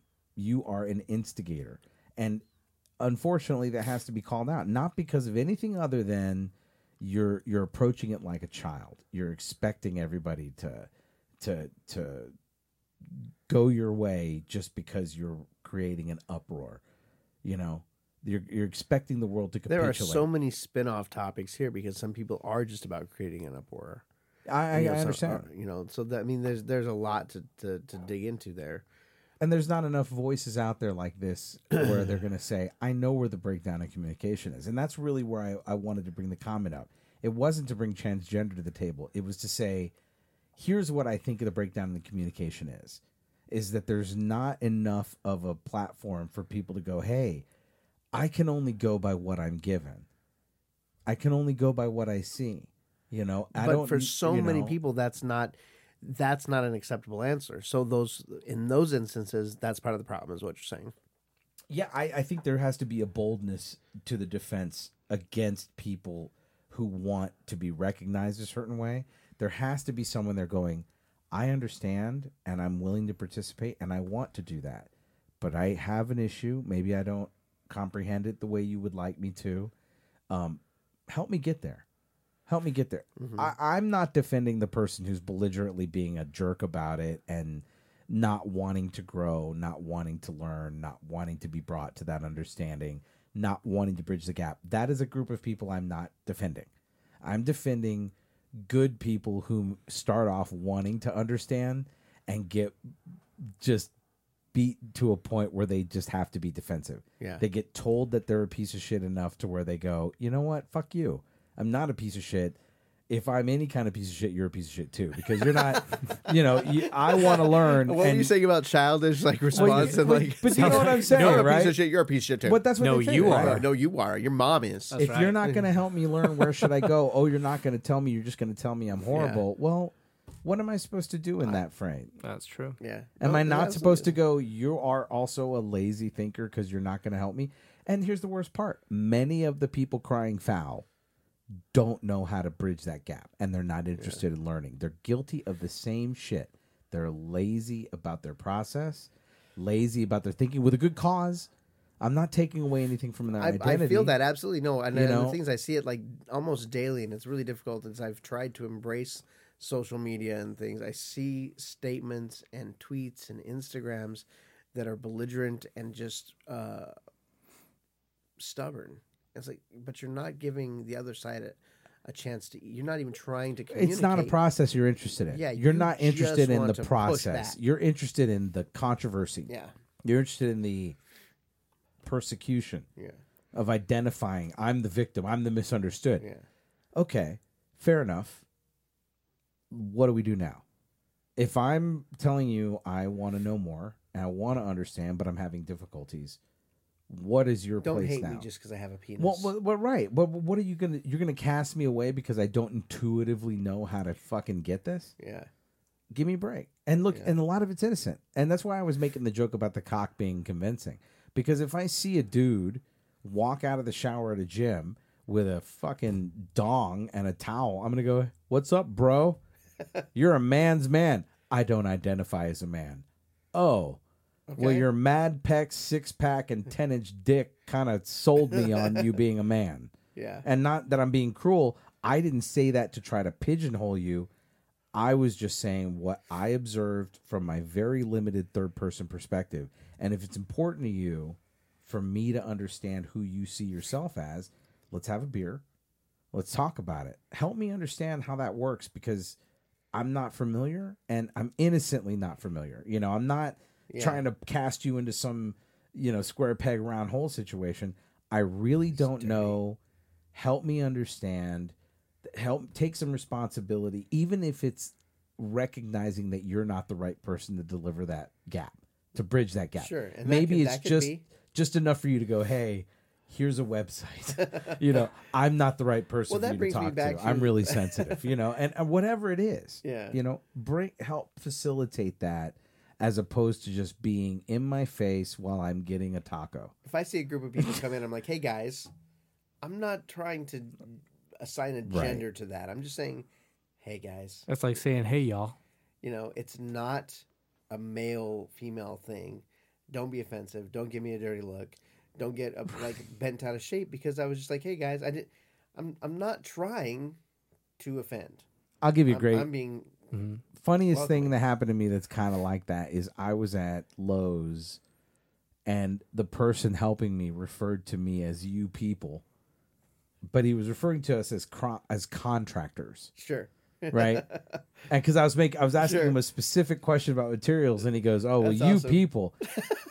okay, I, I- just for the record, Yeah. I am I am a a short, white, obviously Italian Mexican man. okay. I have no business pu- you know propping up the flag of the common use of the term you people but I totally went there with the cashier and ma- it made it awkward and funny because I was like, "You people, what do you mean, you people?" you people. Right, and I'm completely doing it as a play on the Sure. offense. Well, wait, what And- were you wearing that day? Well, contractor clothes. Contractor but clothes. Were they Charlie? And look, the Were they? guy the guy laughed because he he was uncomfortable at first, but when he broke down in laughter, he knew I was trying to bring an air to this moment in the same context that you're saying. So many people would be offended uh, weirdly, and it's it's made a joke of commonly that to have a white guy uh, commenting on that, you people, and the guy that's helping me is black. Okay, the funniness to me I was, I mean, just in my humor of it, I'm showing him, I'm laughing about this because I understand it. I'm You know- laughing about this because it's a funny trope, and you and I don't have to make it serious. You and I can make a joke of it and kind of giggle, and in that moment, we're equals. There's no difference. We both think it's funny. We both get the joke. Yes, And he Charlie did. giggles. He what? Charlie giggles. Well, the giggling is fine. Yeah. And I'm thinking that that's the that's a big part of the answer to all of this. Have a little bit of a sense of humor. Mm-hmm. A little Being able to, brevity, you know, a little Yeah. brevity, be able to laugh. I think that the ability to to joke and make light, even of serious topics, is for me. Then this is my. I think it's vital to understanding and to getting past it. Oh yeah, Because It's human. the- you know, yeah, I it's brought up I human. brought It's up South Park a while ago, and you know they're always making fun of everything, but yet when you look at some of the shows they've put on, their humor is breaking down barriers and talking about some very serious subjects. They do a really creative job at exposing how clumsy and flawed and human we are, and they they make laughs out of it. Yeah. And honestly, I think we all want to understand. We all want to get along well, but none of us react well to somebody getting in your face and shoving it in your face and saying that they were right all the time. You know, it's not. It's not the way to build bridges, and that's Yeah. that's the part. Just I don't- remember that, I don't- Charlie. Yeah, I know, right? I'm. The, I need to remember that. No, I, I really think that's the hardest part. It's a communication issue. I heard don't- the waiting was the hardest part. well, you know, those are just lyrics. no, I, I really do think that, that there's something to that. Anyway, I, my whole point was to try to say that I had a moment where, i- if it if it says anything, I care enough about trying to think about the issue, and I want to understand the issue. That for me, I I have just kind of come across a place where I believe that a good m- amount of the problems that we have that make news, that make people feel hurt or painful, there's just a step that they're missing. And that's understanding that communicationally, this is rife with pitfalls that are so simple that they're deceptive and people move right past them Yeah. and are quick to start casting judgment about why people might think one thing or the other. It is a really difficult conversation. And if I had to point out the one most important part of it, it's the use of a word that means two different things. Gender as a word depends on the context of the subject who's speaking it. If you're talking about your own gender, your own first person observed gender, that is a different animal and much more thorough than a third party observing your gender. They're extremely limited. They don't know, and they can only be cast on what they're given. And look, not everybody has to, but how are they supposed to know how to treat you individually?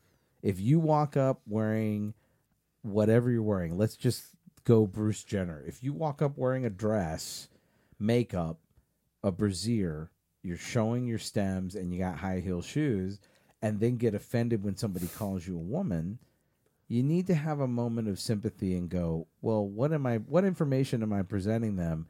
And let's remember, they don't exist in my reality. They're not in my head. They only see what I'm giving them. And I don't, you know, to me, that's a tactic. When you're so quick to assume offense and display it, it's a way, uh, it's almost like extortion. You've got a way of a pitfall of trapping a simple minded or otherwise not thinking about that subject individual. Maybe not even simple minded. and just- Sometimes it's just an innocent mistake, It- like you it said is earlier. it is. I used to have really long hair, and again, guy who painted his nails. I can't tell Fair you enough. the number of times someone came up to me from behind, ma'am.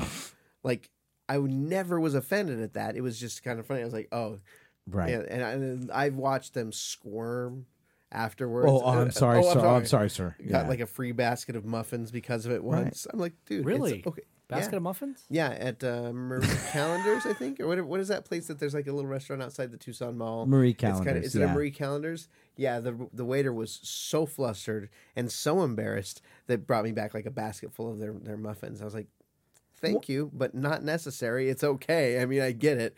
Long hair from the back. Maybe even saw a hand with some painted nails on it.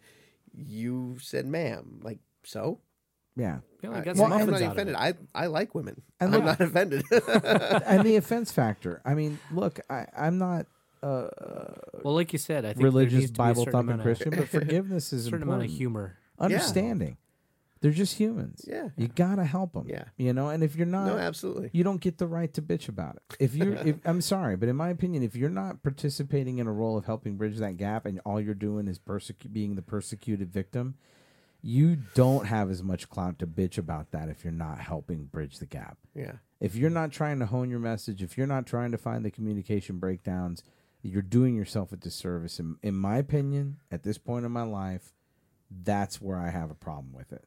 You know, you got to meet me halfway. I want to understand, and if I don't, I've got questions.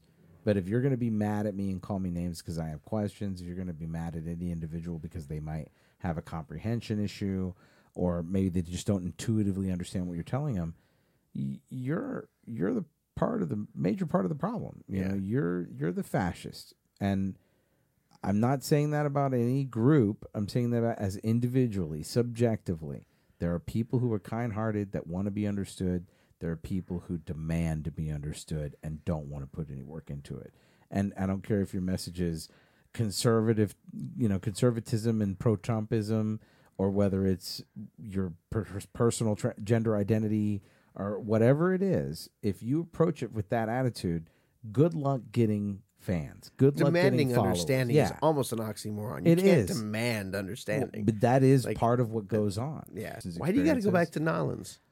Why can't you just like be here? And we can't have like here. conversations. Like this is why you need to come over, and we need we really need to follow through on the whole Skype conversation thing. Like we Yeah. can do this I would like love that. over Yeah. over Well, over and- distance because this is fucking silly to not be able to do this more often. Well, and Mitch, It's making you me and sad I, right now. You and I riff know. off each other so well. I, I actually I appreciate the context of this conversation, even though I know you kind of didn't want to go there based off that. but look, being able to have somebody that you can disagree on things with in a constructive way, there are a lot of people who won't venture to have this conversation, right? And and I'm I'm hundred percent acknowledging that there are things that I haven't thought of, that I don't know, perspectives that I I'm not privy to, that I want to be I want to understand, and I'm willing to admit where I'm wrong. Well, I think it's good that we had this conversation, even though at first I was reluctant.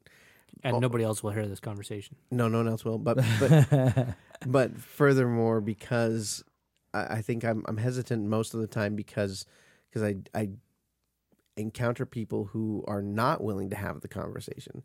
So maybe as as you and I are still like developing our friendship as closer in, Yeah, in things yeah. like I may not have understood that this conversation would have gone this way. So I was Sure. unwilling to kind of go Oh, because I was like, well, okay. maybe I don't know how it's going to happen or what's going to go, you know, what Well, you're your- responding to your- your past experiences too. yeah, Yeah, I'm like right, I, I don't want to have that conversation because most people shut down and they won't have it, but you you did. so I don't have a line good. in the sand. So I just have some. I have some it. ethereal opinions that I need some grounding on, and and I respect you, and I respect your perspective on it.